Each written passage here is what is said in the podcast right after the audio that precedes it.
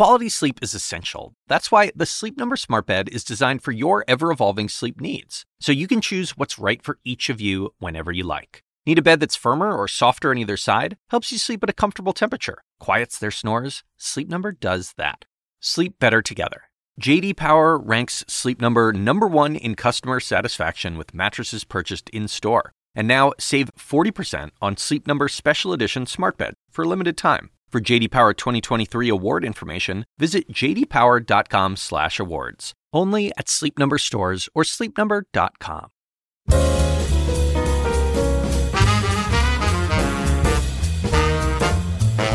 And now, from the University of Chicago Institute of Politics and CNN, The Axe Files, with your host, David Axelrod. There are a lot of great stories in American politics, but one of the best is the story of Senator Patty Murray, who uh, had no inkling about a career in politics until uh, politics encroached on the life of her and her family, and she decided to take action. I had a chance to sit down with Senator Murray, who is now the highest ranking woman in the United States Senate and the third ranking Democrat in the U.S. Senate, uh, earlier this week in Seattle at the beginning of a very eventful week in our nation's capital. Senator Patty Murray, it's so good to be with you. Um, you know, I've had lots of folks uh, on this podcast who, even if they don't say it, you get the sense that they were thinking from the time that maybe from birth that they would might be a governor, a senator, a president of the United States. I think you probably can point to a few of your colleagues in the United States Senate who fit that description. But I am willing to bet back in the day in Bothell, Washington, that uh, you were not thinking that you would one day be the number three ranking Democrat in the United States Senate? Never, ever occurred to me, actually. Never. I mean, I grew up in a big family, seven kids, didn't have a lot. My dad ran a dime store on Main Street of Bothell, thousand people in the town, and uh, and my mother and dad always, you know, made us believe that we could achieve whatever we wanted to, but certainly politics, certainly not being in the United States Senate ever occurred to me as something that I would go for. And talk to me a little bit about uh, your folks. I know you said your dad ran this uh, five and dime store. I know your mom uh, took care of you guys and looked after you guys. Uh, and then he got sick. Yeah. You know, we were a typical family then. Um, well, I don't know how typical. There were seven kids in our family, several cats and dogs, and what all. Um, and, and, I think you know we didn't have a lot. Um, my dad had a pretty middle class, probably lower middle class job. Ran a five and ten cent store in Bothell, and uh, but we never a veteran. He was a veteran. He was a veteran of, of the war and came home, and he'd been injured, but. Uh, uh, it wasn't a big part of our lives. Uh, and my mom stayed home and raised us. As actually most moms did at the time. And I think, like a lot of people, they just thought this is our life and nothing else is going to happen, and we'll just plod along and and things will go okay. Well, that wasn't the course that my family ran into. My dad was uh, diagnosed with multiple sclerosis when I was 15. And was I'm, he displaying symptoms? Did, yeah, was there a worry f- about him that led you, him to go and see a doctor? You know, um, I, re- I remember it well. From, from the time I was an early teenager, my dad would fall down very easily. Uh, I remember one time um, he fell down and somebody walking towards us looked at him and called him a drunk, and my dad didn't drink. And, uh, and so, you know, as a kid, you're kind of, this just doesn't feel good. But it was at a time when um, healthcare was expensive for families. They didn't go check it out. And uh, so it took probably three or four years before uh, they finally did, and, and he got the diagnosis. And MS is not easy to diagnose, it certainly wasn't then. So it took a while. Uh, and, you know, but that, that was life changing for our family. How, how, did it change your family's life? Well, my dad worked for a bit, but not for very long. Uh, and uh, he, the man who owned the store that he ran told them that he just wasn't capable of doing it anymore. So all of a sudden, my family, when I was a teenager, and again, I'm one of the older kids in my family. We, uh, my sister is 13 years younger than I am, so we ranged a broad range. Um, all of a sudden, he didn't have a job and he didn't have an income. And my mom, who'd stayed home, she'd had a few years of college, but quit to get married, and uh, didn't have any skills, hadn't been working had to all of a sudden take that responsibility of seven kids, taking care of my dad who was ill, uh, and making sure we were all okay. It was it was rough. Let me ask you about the health care because uh, you mentioned it, that health care was expensive. Did you guys have insurance? How how uh, how did you take care of all of seven Yeah. kids? And, well, we didn't go to the doctor very often. Uh, you know, we you didn't, you didn't go to the doctor unless it was really bad. I mean, I remember my mom falling one time and breaking her ankle. She knew it was broken, but she didn't go to the doctor because they didn't have the money. Uh, and later on in my life, my mom limped badly because she'd had a broken ankle at one time and didn't get it taken care of. So healthcare wasn't something that you know that was easily accessible or affordable, especially with a big family like that. Um, and uh, and I think that's one of the reasons today I feel like it's something families should have. You shouldn't have to give up basic health care. Uh, my my parents shouldn't have struggled. Uh, I remember uh, when my parents, well, my dad of course had MS, and we were out of the house by then, uh, but he didn't go to the doctor very often. And my mom had arthritis and then heart problems, and I distinctly remember my mom saying to me one time that they were crawling to Medicare, and I thought this is this isn't what my country should be about. Uh, it had a huge impact on me now, today, years later, when I never expected to be thinking about it again. Yeah, uh, I, I want to. We'll in a bit. We'll talk about what you're doing right now on that issue because you're going back as we speak to Washington to work on the healthcare issue yet again. Right. Uh, I know, uh, but uh, how did your mom uh, deal with the with the burden that she suddenly had to assume? Well, m- my mom, um, a brave soul, and uh, had to swallow her pride and courage and applied for uh, welfare and food stamps uh, that got her by for a few months uh, and applied for school. And fortunately, um, she got into a program at Lake Washington Vocational Tech School, it, which was what, what it was called at the time, and uh, to get an accounting degree, which would be two years. Uh, and meantime, found a part-time job at a, another small store that she could put a little bit of food on the table. My dad was a veteran, so he got a little bit of money from the VA, uh, and we struggled. Um, I mean, when I, uh, since the time I was early teenager, I worked. Uh, I worked at stores. I worked part time. I worked in the summer. I worked Friday nights when everybody else was, and so did all of my brothers and sisters because we all had to contribute. Um, but it was a tough time because you know getting welfare is not easy when you are a prideful person. Uh, and when I hear people put down people on welfare today, I just I think about the look in my mom's eyes when she had to go apply for that, but she needed it. And you know what? That little bit of help got us back on our feet. My mom got her degree. She worked hard. Uh, we all pitched in, uh, and she got her degree, uh, got a job, and um, was somehow able to get us all through school. Um, all seven kids in my family went on to college and got their degrees. Yeah, that's and, which amazing. is um, Yeah. amazing. But we had a country who believed in investing in people, no matter who you are, or what happened to you, or where you come from. And we all had work study programs that uh, helped us get jobs. We all had Pell grants and student loans, and uh, and the support we needed to make it through. And I look at families today who are struggling, and I think my country has to be there for you. That's that's part of our obligation as a nation.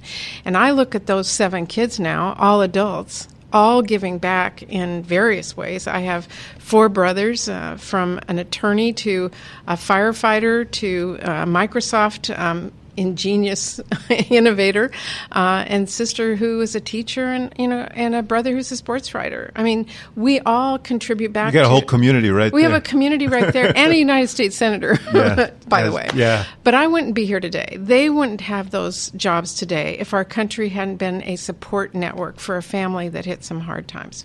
You um, you you got married uh, uh, to your uh, college sweetheart, Mm-hmm. uh, and you uh, and you had children, and you were raising your children. You were uh, uh, working at a preschool uh, program. Tell Yeah. me, tell me what happened there, because your entry sort of into the world of politics is a pretty unique story.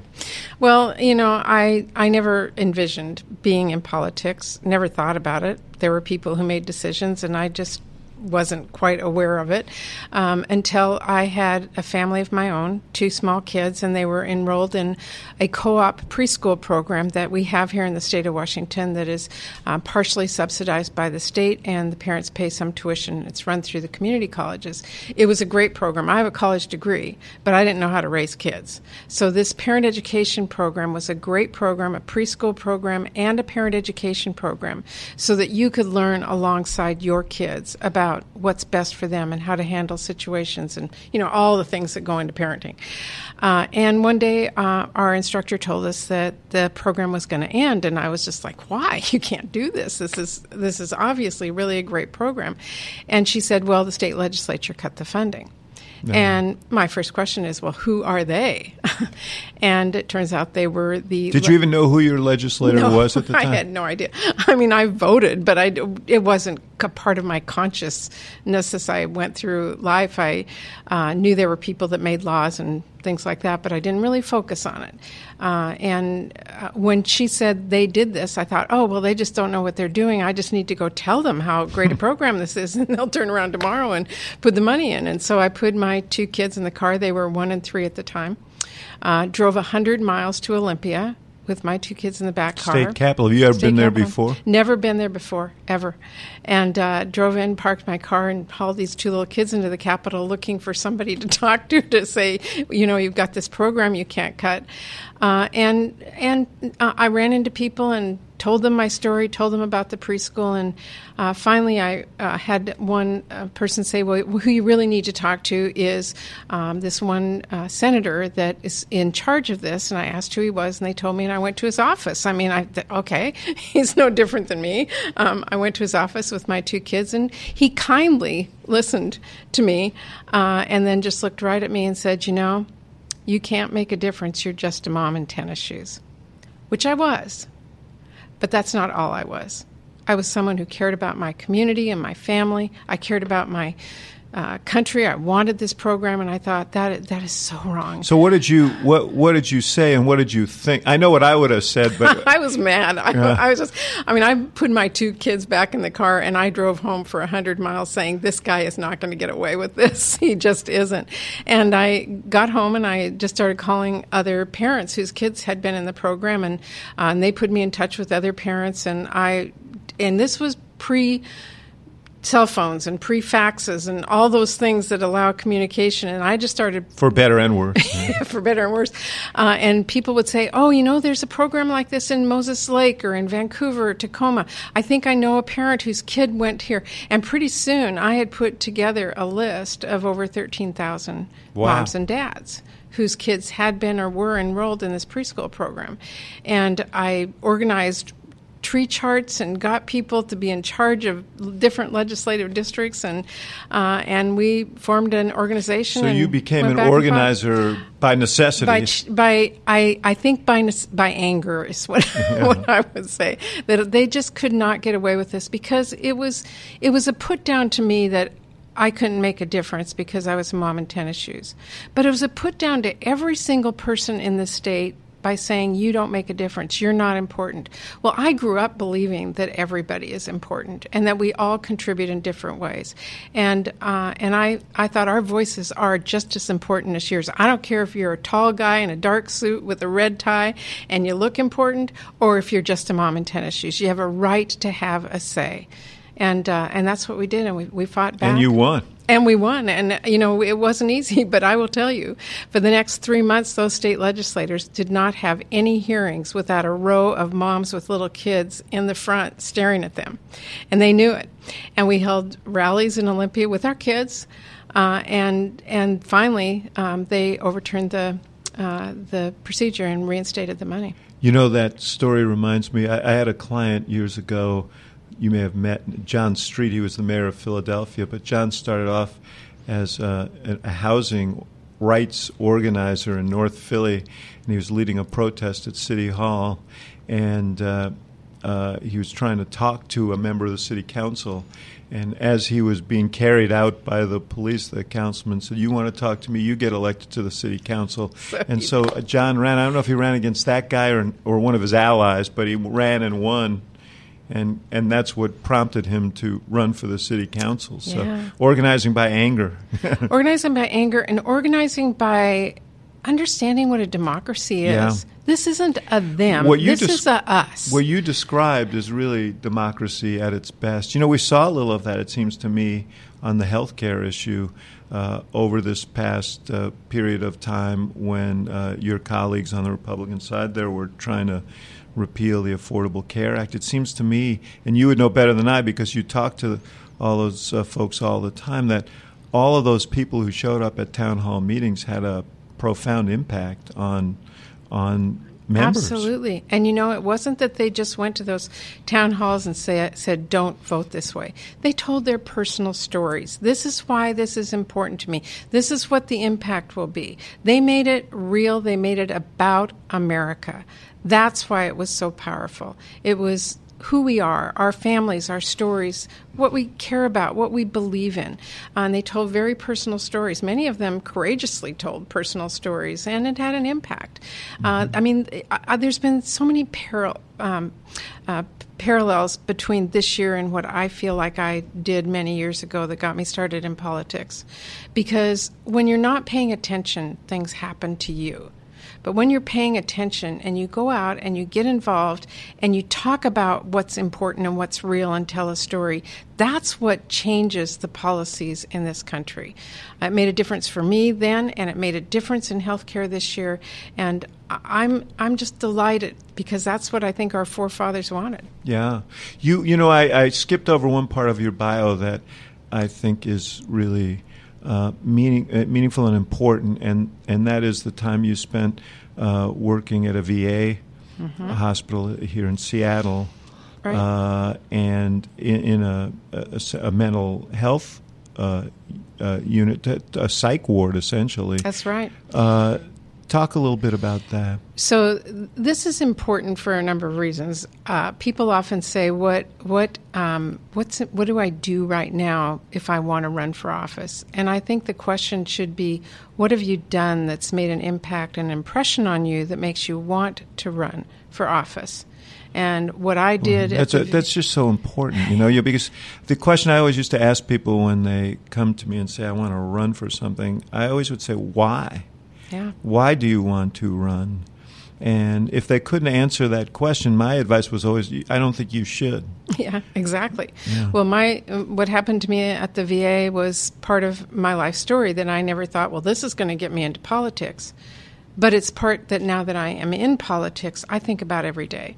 Because I was in college during the Vietnam War, and many people I knew were going to war, a very unpopular war. Yes. Uh, and unpopular when they came home. They were put down. Yeah, Veterans were one put of the really down. dark periods in our history Yeah. because the the the those who served bore the brunt of the, The pub- public decision. anger about the policy. Yeah.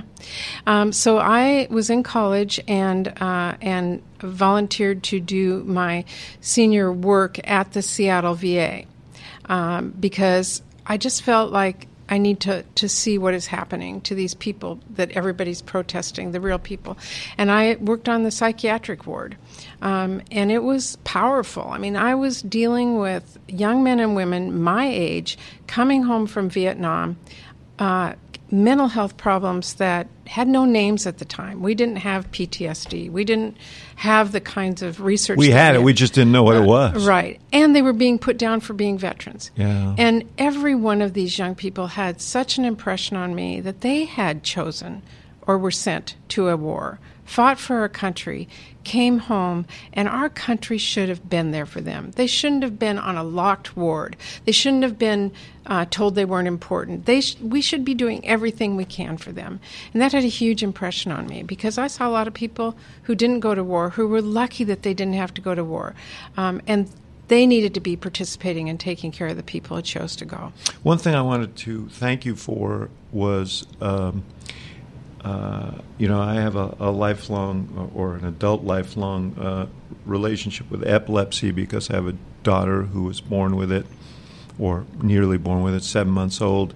My wife started a research foundation called CURE, Citizens United with Research in Epilepsy, and you were involved in starting these epilepsy uh, centers right. around the country to, to research epilepsy and work on epilepsy, uh, on the epilepsy issue. It's important relative to these veterans because traumatic brain injuries are a leading cause of epilepsy, and I think one of the signature uh, injuries of these two wars in, in, Iraq and Afghanistan are going are sadly traumatic brain injuries, Correct. and so we're going to see a lot of these cases.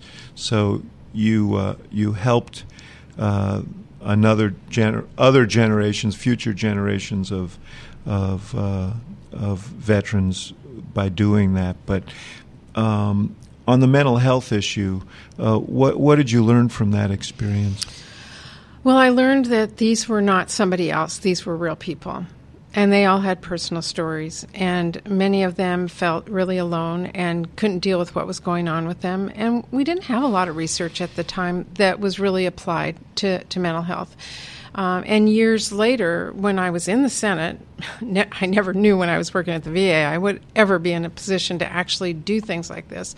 Um, it was right after the Gulf War uh, that I went into the Senate, and I had noticed how many people were really being left behind. If you have a physical wound of war, you have a much greater chance of someone saying, Thank you for your service. What can I do? uh, business saying, What can we do to help you? than the mental health. But it is just as real, just as critical, is curable, and these people have as much right to the kind of care that everyone else does. So it's just been a passion of mine to make sure that they get the help and support that they need. Why do you think there's been such a, a, a spike in suicide rates among, uh, among veterans? I think that a lot of them come home and feel like their lives have changed so dramatically. Their peer group that they left went off and went to college and are working in some high tech company. They went off and served our country and they came home to a world that doesn't understand what they went through. They don't find a place for themselves. We have to work to make sure they have that place. The error that we made in Vietnam should not be repeated now, where people come home not spit on this time. We do a much better job of saying thank you. But they still don't feel like we understand what they went through and are really grateful for it. Not just grateful, like, you know, thank you, but really making sure that they have the support they need to reintegrate in a good way. It is striking uh, how different it is from the Vietnam era. You know, now you go to a ball game, and at every ball game, some veteran is honored, and the tr- the crowd stands up as one uh, yeah. and, and cheers for them. But you also have uh, a homeless population, right. m- many of whom are, are, sadly veterans who people walk around, step over. Some of them from are Vietnam era veterans, but uh, we got a lot of we have a lot of work to do. I have to take a brief break, and I'll be right back with Patty Murray. So let's get back to your story. Um, you you you had this great success. Uh, you turned away the the um, lunkhead who made the remark about the the moms and tennis shoes, uh, and you you obviously got a sense of empowerment from that, and you decided to run uh, for the local school board. Yeah, well, I I learned a really important lesson from that. You can sit at home and gripe about what happened to you or what happened to people around you, or you can go out and find other people who feel passionate and work with them and change policies you don't agree with. And I found that I liked that path much better than yelling at the television or griping about it because I care about my neighborhood and my community and my state and my country. I want it to be a better place. And I found that you can make it a better place. You have to work hard. You got to bring a lot of people together, um, and it isn't easy. But you know that's how you make a difference, and, and that's what's important. And that's really what got me into politics. So uh, when I, uh, after I, I, got involved in that. Um, my kids happened to be starting school at the time, and I thought, well, who's making the decisions here? I saw what happened in the state legislature, and I went to a school board meeting. All nice people, but they none of them had kids in school. And I thought, well, who is speaking for me here? who understands what moms and dads are going through today? I, they're nice, but who has that real who can sit at that board meeting and say this is what's happening? And so I decided to run run for the school board and uh, and ran against a really nice gentleman. He, you guys ran in districts? Or? We we ran uh, school wide, Shoreline mm School District, the whole district, and I just started knocking on doors and talking to people and learning how to raise money the hard way and by asking for it. We actually the first fundraiser I ever did you'll appreciate this. Um, I told my husband I just can't ask people for money to, to run for office because people don't have money to give. So we held a garage sale and uh, lost money because we ended up giving things away to people who needed it. So I realized that this was not going to work. That you actually had to ask people to invest in you, and that's a hard adjustment. Hard adjustment hard adjustment, but uh, we worked hard. And then, sadly, just a few months before the election, the gentleman that I was running against found out that he had a terminal disease and wasn't going to live long. So I stepped back from running against him, ended up losing by 300 votes. And shortly after the election, he passed away, and I was appointed to his seat because the school board members um, felt that that I should replace him, which was really great. So that really started my political movement. I lost and I won by by losing, but uh, by, by, showing basic human decency. I think that's part of it. Yeah. Yeah. Uh, and I uh, I loved it. I loved being part of the process and being involved in the decisions. But I kept running into the state legislature that was making decisions that weren't supportive of schools. Uh, so I remember distinctly going down to Olympia one day as a school board member and looking down at the state senate and thinking, "Oh my God, they're all bald heads. These there's there's nobody Not like that me." that's a bad thing. no, I won't say. But when the entire state senate looks like that, then you say, "Who's speaking for me?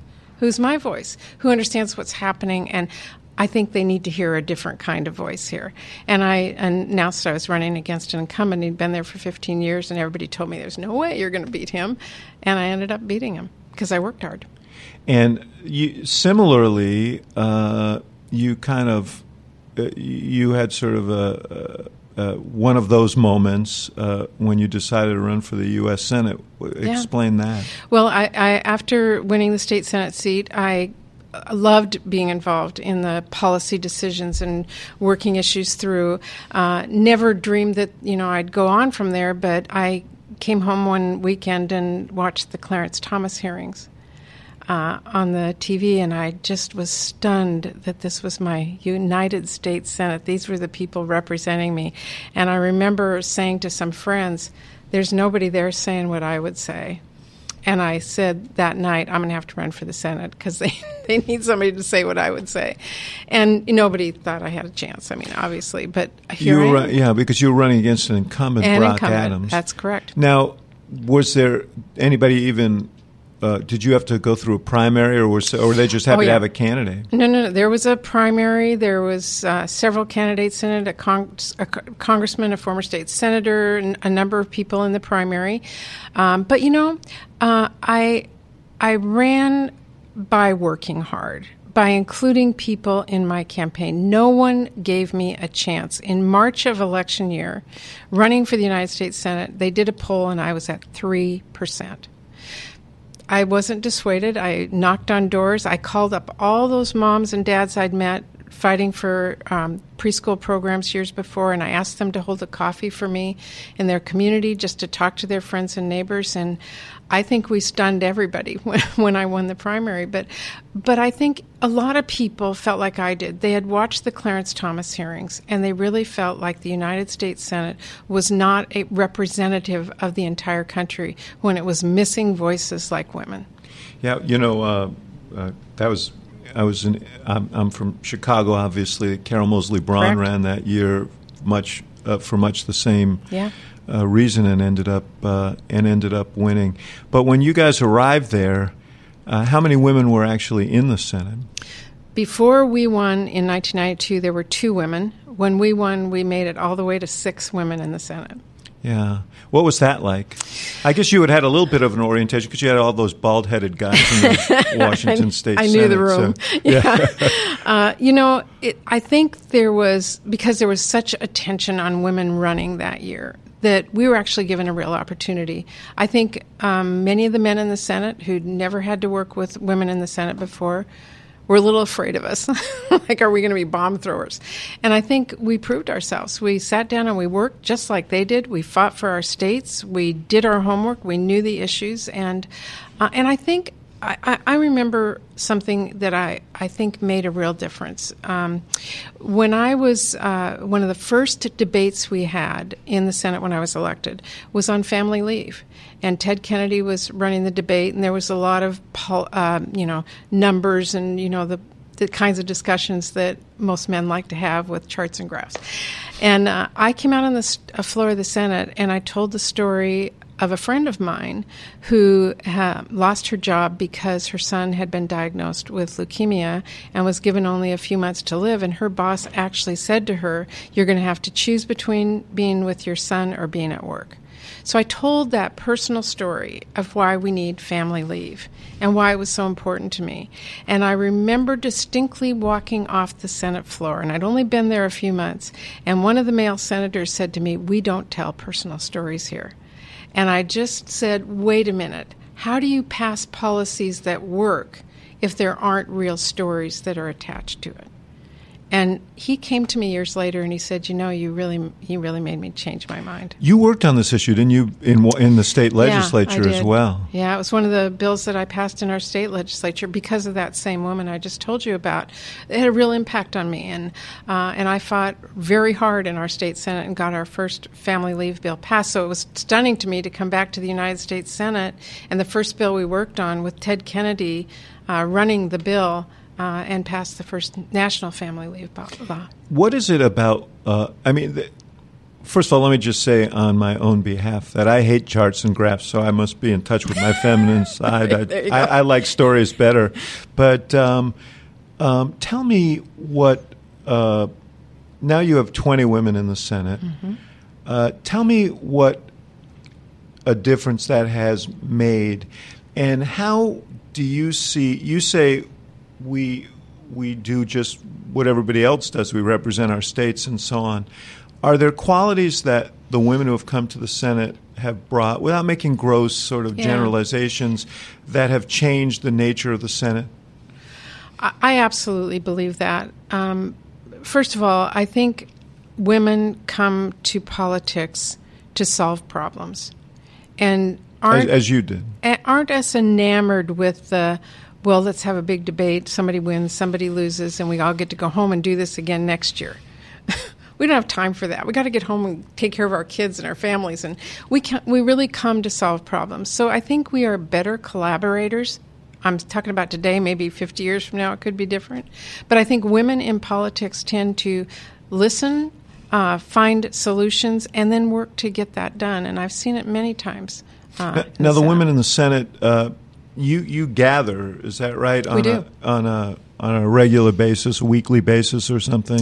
Yeah, we do. We've been doing that since I- Republicans and Democrats. Republicans and Democrats, and it's such an important part of our lives because when I came in 1992, all six of us, Senator Barbara Mikulski, one of my heroes, Yeah. said, you know. Um, there isn't any playbook for how we do this. Uh, so I think that it would be helpful for us to get together. And we all agreed, this, all six of us, that we had a really important role. We needed to show women that they could do this job. And you can't um, not be supportive of each other because if any one of us failed, then we would all have failed. So we set up um, monthly dinners that we all came together and we had two rules. You could talk about anything, but you can't tell anybody what you talked about. And it's served us all these years. Right, there go my next five questions. Well, it's you know it's it's a great way to get to know people, to talk about the issues, to talk about the personal things that are often get lost in uh, in these really stressful times, and to really understand and know people um, about what makes them tick, what's important to them, what what's what's their family like, what what are their worries and concerns personally, um, because then I think you can work with them better to find solutions. Has it translated into um, you, you suggest that with the way you you ended that last thought, but has it translated into um, tangible things that you can think of that would not have happened otherwise? It's hard to say it wouldn't happen otherwise, but I do know we just had a healthcare yeah. Debate in the country. Two women two played a very large role there. Played a huge Senators role. Collins, Collins and Murkowski. And I think that they uh, were able to talk with all of all of the women senators about some of the things they cared about and what was important to them. I, I know what was important to them because they were telling us what was important to them. Yet they were shut out of the room. The Republican senators put 13 men in a room and said, go figure out how to replace Obamacare. Yeah, let me ask you about that because just I'm asking you now, uh, like a political person to political person, what what what kind of strategy is that? To I mean, what are the optics of that? I, I was sort of stunned by it. I was completely stunned. I think the women Republican senators were stunned, and I think most. Do you think they were excluded was. because the leader didn't think that they would be cooperative on the issue? I think the leader knew exactly what they wanted. Both uh, Lisa and Susan made it very clear that they would not support a repeal of Obamacare that took away the funding for Planned Parenthood and millions of women in this country to get access to care they needed. And I think Mitch thought if he put them in the room that they would not be willing to go down a path that he wanted to go down. You've done very well, uh, more than most, in a very rancorous partisan environment, working with Republican colleagues, and uh, particularly uh, Senator Alexander, who uh, you, are the ranking uh, member on the Health. Uh, education, labor, and what's is it? Pensions? Is that Yes, labor Yeah. and pensions. Health, yeah. health, health, health, education, labor, and pensions. Was pensions added because it made for a better th- acronym, or or, or, I, or, I think of all of those pensions, it's probably one we should be talking about a whole No lot kidding. more. Yeah. but yeah, it's in yeah. there. Um, and uh, you worked together on the on the No Child Left Behind bill. You also worked with Speaker Ryan famously, Mm-hmm. uh, and came to a budget agreement. Uh, talk to me about that process and um, and those two, and what it is about your relationship that allowed you to to do what has thwarted so many people in Washington, which is to find common ground.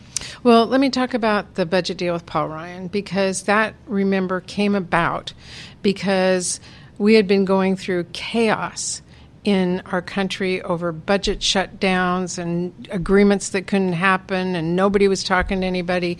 The government had been shut down for uh, several weeks, and it was just people were feeling like their country wasn't working. Uh, and we agreed to open government again and voted to have the two budget chairs of the House and Senate sit down and see if they could figure this out. That happened to be me and Paul Ryan. And I remember voting for it and thinking, oh boy. okay. so I called Paul actually the next um, morning right away and said, let's, let's sit down and have breakfast. And we did. And we did not talk about budget, numbers, policies, or anything. We took the time to learn who the other person was and what was important to them. And that basic respect and trust served us well throughout the entire difficult, challenging process and allowed us to put it together a budget agreement when no one else could. I think that word respect needs to be returned to politics today. Where do you think he is right now, uh, Ryan? It seems like he is sort of buffeted. I mean, he was chairman of the budget committee then, and now he's Speaker of the House. And that is like the rocky shoals of legislating, uh, as John ever. Boehner Yeah. and others can speak to. Um, how how does Paul Ryan navigate uh, the situation that he's in? You know, I do not envy him his current position. He is trying to run a House of Representatives with a group of Republicans whose only vote is no. And when you're in the majority, you actually have to pass things, so you need people to say yes, whether it's a budget or appropriations or policies, whatever it is. Uh, and it's, I think it's extremely challenging. I think he has the capability to listen which is so important. But I think he has a challenging job trying to bring those people together uh, to move things forward. And uh, and you know, I, I wish him the best of luck. You know, I I I do not agree with Paul Ryan on many policies, um, whether it's women's right to choose or whether it's Medicare policy and how he wants to restructure it, and you know, numerous things. But I do respect the man, and I do want him to be successful. Why? Because I want my country to be successful. Let me let me ask you. He, uh, the president apparently, uh, and uh, will will know in, in, a matter of hours. I guess is going to punt uh, the uh, DACA program for the children of uh, undocumented immigrants to the to the Congress and and essentially say we're going to end this program in six months, but if Congress wants to do something about it, they can. Paul Ryan has had urged him not to end uh, the program, and clearly uh, is supportive of it. Can can you, uh, the House and Senate, agree on this? Do you think there's enough support based on what you've seen and what you've heard from your colleagues uh, to uh, make permanent uh, this exemption for? uh, the children of undocumented immigrants? Well, here's what my advice to Paul Ryan is follow your heart. He knows what's right to do here. He knows the impact this will have to children and families in our country. Some 800,000 young people who came here, know no other country, know no other language, know no other family or home, and to tell them sorry. Uh, and I think that if he follows his heart and tells his Republican caucus those of you who can't vote with this, fine, but we're going to bring it to the floor and we're going to vote on it. He will get the votes for it. Yeah, because one of the obstacles in the past is this so called Hastert rule, this notion that uh, you have to have a majority of the majority in order to move a bill forward. Uh, a lot of things, including a health care uh, uh, fix uh, for the Affordable Care Act, could have moved forward uh, had Democrats been involved right. in that vote. But what about on your side? Uh, do you think that I saw Orrin Hatch and some other Republicans? Orrin Hatch uh, ha- had told the president not to go forward with this policy. I think others, and uh, I I know that if they bring it up for the, for a vote, that we will be able to permanently pass the policy. This is going to take leadership. You know what? Paul Ryan and Mitch McConnell's problem is not the votes on this; it's the leadership. You have to be willing to say, this is what's right for my country, rather than I'm worried if I bring this up that I'll get voted out of my leadership position. People want leaders. They want people to speak from their heart. They want them to do the right thing. They don't want them to play politics. And I think we've got the votes if we have two leaders who will bring it up. Uh, what did you think of the president's, de- uh, assuming this is the president's decision and we're, you know. I, th- I, think it's appalling. I, I think it, it's stunning to me, truly. I, I, have met so many young people who are contributing so much to our yeah. country. Uh, and through. But isn't it, but let, uh, let me ask you this. It, wouldn't it be better when when President Obama moved forward on DACA, he said this is a temporary patch because we need the Congress to act, and and you yeah. and others voted to do that some years ago. Yeah. Um, wouldn't it be better if Congress actually went ahead and did that? I think it would be the right thing for Congress to do, but I am appalled that the president is using this as some kind of wedge issue, campaign promise to his voters to get done rather than for the right reasons. He could have said, or may say, um, I think this is the right policy. I told you that I'm, you know, my heart says it's the right thing to say and do, uh, but I want Congress to act, and I would like them to act and show the country they're behind that. But to bully Congress into do it, some kind of threat, uh, is really just the wrong way to do it.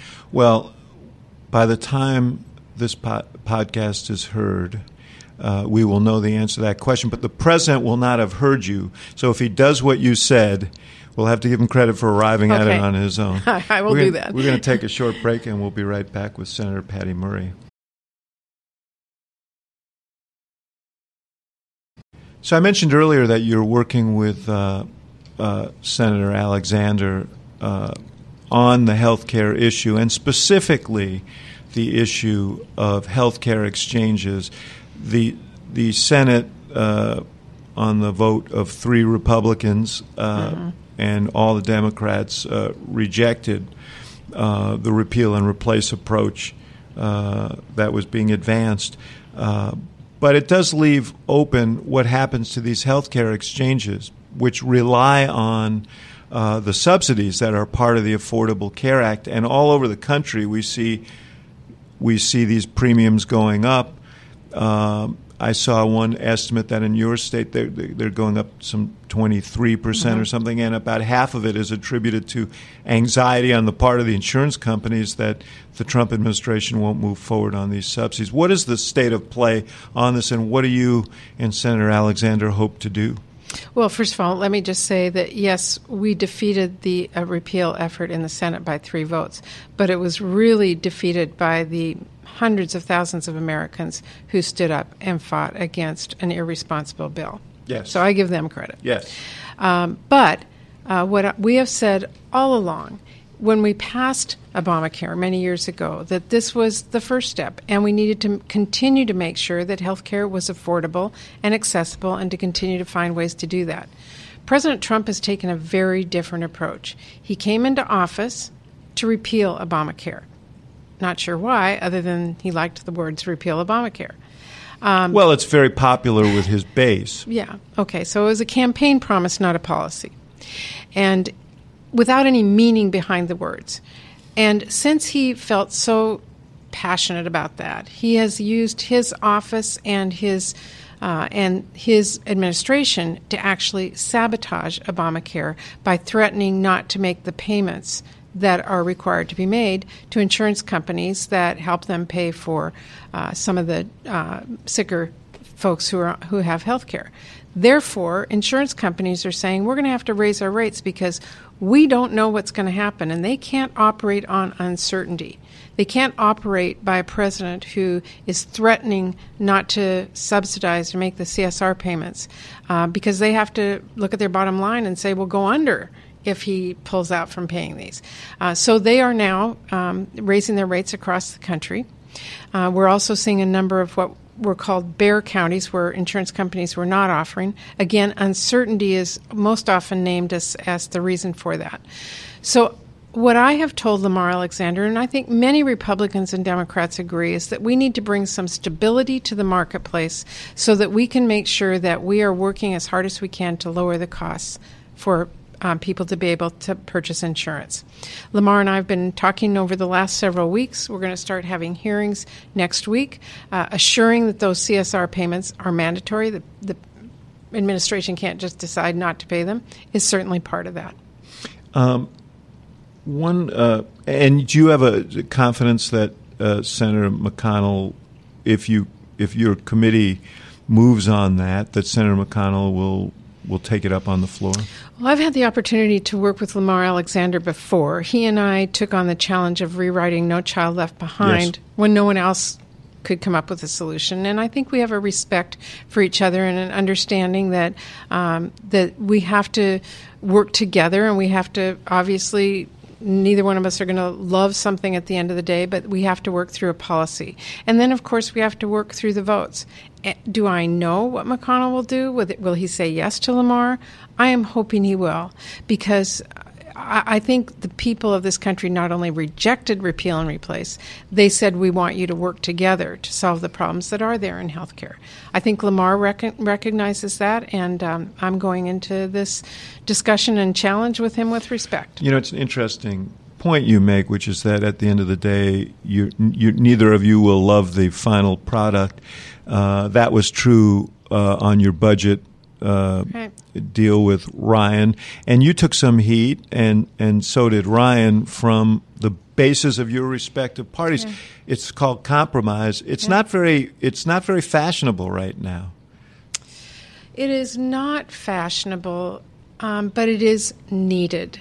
It needs to be respected. We are a democracy. We are a country of a lot of different ideas. No one gets their way 100% of the time. But if you bear, keep in mind that the goal is to make things better, not to make it perfect. That's what has sustained us as a democracy for a very long time. And that's my job as a senator is to sustain that movement forward, uh, fight for what I believe in, but at the end of the day, try and make it just a little better. I, I thoroughly embrace what you just said, but I think that in moments of absolute candor, that many of your colleagues uh, on both sides of the aisle and certainly in the House of Representatives would say, yeah, but my first obligation is to get reelected so that I can do those things, and I've got this rabid base, so there's only so so much I can do. I mean, it seems like you butt up against that now more than ever, uh, and uh, it's a a destructive impulse. It feels like the rabid base is important because they're fighting for basic policies that they want. You have to include them. You have to listen to them. You have to say what is their goal and fight for a goal. But you can't achieve 100%. And if we all just sit in our corners and fight with each other and say, you know, my way or the highway, we go nowhere as a country. And what we do is leave ourselves behind in a global economy. Another issue that uh, apparently is going to come up, or that the administration suggests they want to come up in Senator McConnell and Speaker Ryan is, is tax reform. Not exactly clear whether it's going to be reform or simply tax cuts, but what's your sense of the likelihood of tax reform actually happening, and will it be reform? So let's start with the basic process of this. If the Republicans move forward in the same way that they did to repeal Obamacare, vote for a budget that says we don't want any Democrats at the table. We're going to do this by ourselves and leave half the Senate out of the conversation, they're going to have a hard time getting the votes. And they're going to have a hard time having the public behind them. If they say we want to include Democrats, here are your ideas. You're not going to get everything, but actually listen to what we're talking about, which is not just tax cuts for wealthy, but actual tax reform that means middle class families who've had wages that have been stagnant for decades actually have an opportunity to get ahead. They'll find us willing to work with them and maybe pass something. But the words tax reform um, should not be a mislabel of a tax cut for the wealthiest Americans and some hope that things are going to trickle down and life will be better for people who are fighting so hard today to take care of their families. There really hasn't been a genuine tax reform in this country for 30 years. And the last time it was done, it was done by, uh, in, in the classic way, broadening the base and eliminating loopholes. Right. Uh, is is that given the army the phalanx of lobbyists that uh, patrol your precincts over there is that is that possible today? Well, you know, I remember my dad saying to me when I was 16 um, and I learned to drive. Uh, he said, "With the keys comes the responsibility." Well, that's where the Republican Party is today. They got the keys. They have the White House. They have the majorities in the House and Senate. What is the responsibility they want to take on? Do they want to jam through a partisan bill that gives tax um, breaks to corporations and multi billionaires, or do they really want to reform the tax code? I think that's a huge question right now. I, I'm worried it's not what I want to see happen, and I think the American people will fight back against it. By jam, jamming it through, it would be part of a budget reconciliation. Yeah. Would you explain that? So for, what the so going back to the repeal of Obamacare, what the Republicans did on the very fir- first days we were in session in January is they passed what's called a budget reconciliation bill that uses an obscure process that allows them to pass something in the Senate with only 50 votes. So it can't be filibustered so it doesn't need any Democrats. And they made it very clear: we're not going to have hearings, we're not going to have any discussions, we're not going to, ha- you know, figure out what's out there, we're not going to listen to people. We're just going to write this in secret. Thirteen men. Um, that didn't work. Now, if they do that same thing, use a budget reconciliation process, pass, pass a budget. And go through the same thing without any hearings, discussion, bringing experts in, having everybody understand what this is uh, going to be like at the end of the day. It's it's not going to be successful. What do you think the uh, the odds are of this happening and, and uh, this happening this year? Look, I'd love to see tax reform that allowed American families to feel like they were going to be able to grow their wages again. That's a hard chore in a time when we have real challenges today. It's even worse when we have a Republican Party who says, wait, we're just going to give tax breaks away to wealthy people and it's going to somehow trickle down to you and we're going to use obscure budget the president procedures. says that he wants a big middle class tax cut as yeah, part words, of this. Words are, are important. Policy is real. And uh, I'll tell you uh, right now, let, us just back up a minute. He's talking about tax reform. Um, using some kind of obscure budget numbers to reconcile that he, what he's got is not going to be a big cost to our deficit and debt. At the same time, we have North Korea. Yeah. We have a country that is uh, where people who voted for him want to know they've got the skills for the jobs in their communities. Where we have a huge disaster in Texas today that is obviously going to cost billions of dollars. The, how does how do you reconcile giving big tax breaks to people with those outstanding costs out there? The uh, you mentioned the storm, uh, Hurricane Harvey, and the aftermath of that. There's talk that uh, they may uh, try and attach. Um, hurricane relief to the debt ceiling bill. Would that be a smart thing to do? Well, both of them need to be done. You know, I, I you guys have a tradition of must pass bills Yeah. and taking difficult stuff and attaching it to must pass bills. Everybody seems to agree that Harvey is a must mu- relief is a much must pass Yeah. bill. The debt ceiling is quite controversial. Well, it is controversial by those who say they want to use it to get something else, like huge pay for it. Look, what the debt ceiling bill is about really is paying what you owe. It's like a family who takes out a mortgage and then says, Well, I don't want to pay this, so I'm not going to pay it. You, you don't do that. You pay your bills. So it's a must do bill. It's a crazy procedure, but it's a must do bill. We have our responsibility. We have the keys to that car, and we've got a responsibility, and we need to pass it. So is it smart? Would this might be the best way to get this done? Is to combine these two things? Sure, absolutely. And uh, you mentioned North Korea. Uh, as we sit here uh, in you know in the long saga of U.S. North Korean relations, we've never been at this point where uh, both sides are, are openly talking about um, the uh, the use of, of nuclear weapons, or at least hinting at them. What what is your sense from your perspective as a leader in the Senate of uh, the, the approach the president's taken, and, and and in fairness, presidents of both parties have been stymied by the North Koreans. But Sure. what what what should happen at this juncture? We are sitting here today in Seattle. We are very conscious of where North Korea is and what their capability could possibly be and what it would mean to our state and our region, much less to our country. They are a real threat. They have a leader who seems bent on showing the world his prowess through nuclear force. We have a leader who needs to learn that two bullies on a playground one upping each other is not a way to solve problems. That's what concerns me. Uh, we, as a nation, need to have a strong prevention program. We need to work with our global allies. We need to send messages in very strong ways, in multiple ways, uh, through the economy, through working with other world leaders, that it is not acceptable what North Korea is doing.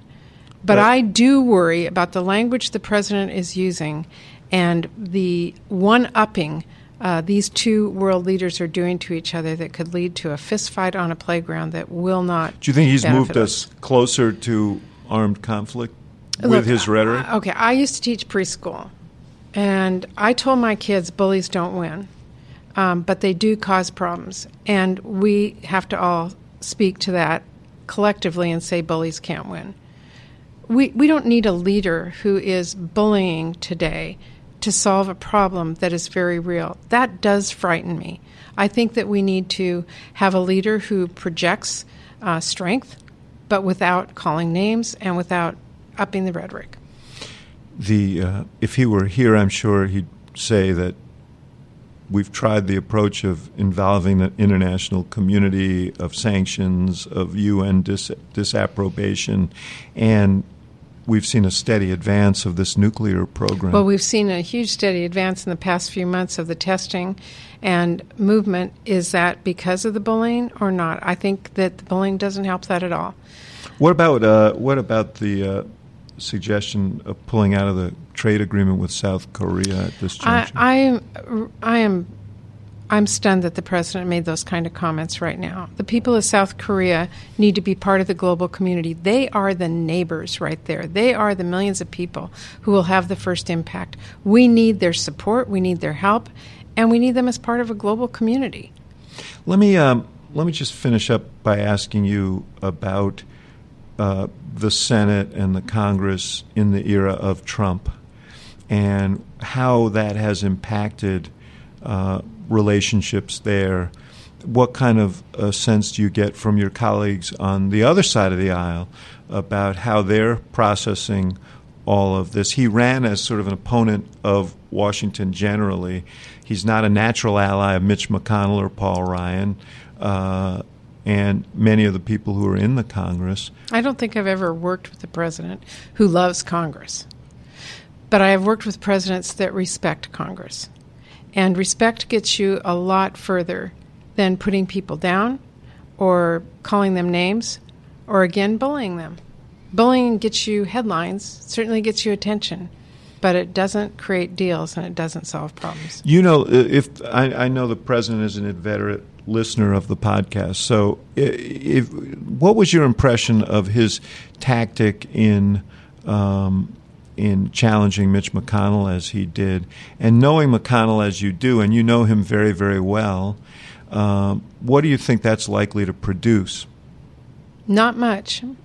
you don't. You don't get the respect and the ability to work with somebody if you're putting them down uh, in ways that are disrespectful. But McConnell himself, what, what's your read of him and how he would interpret he's a very, that? He's a quiet leader, and more than anything, he respects the institution of the Senate, which sounds really boring, except – that is how we get things done in this country. Whether it's a budget, whether it's policies like family leave, whether it's health care, whether it's you have to be able to respect each other within the Senate. It's why the women senators get together. It's why Mitch McConnell spends time on the floor talking to senators. You have to respect each other to move things forward.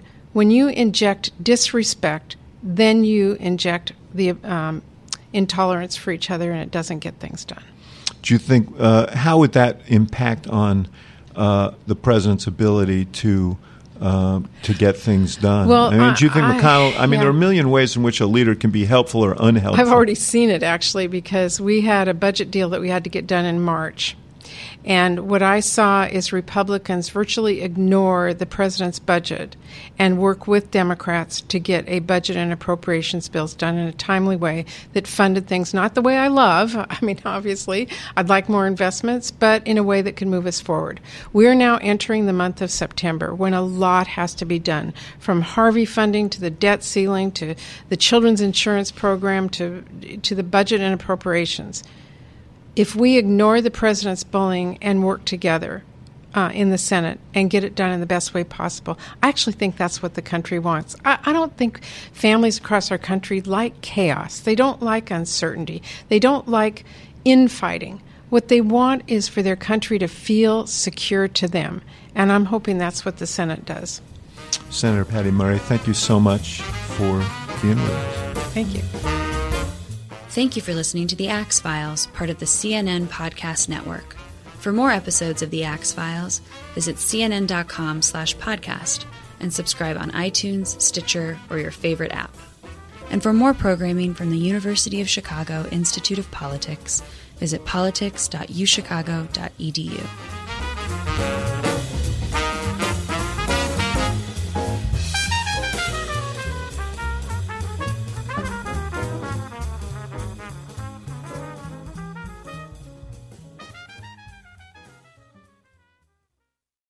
Quality sleep is essential. That's why the Sleep Number Smart Bed is designed for your ever evolving sleep needs, so you can choose what's right for each of you whenever you like. Need a bed that's firmer or softer on either side? Helps you sleep at a comfortable temperature, quiets their snores? Sleep Number does that.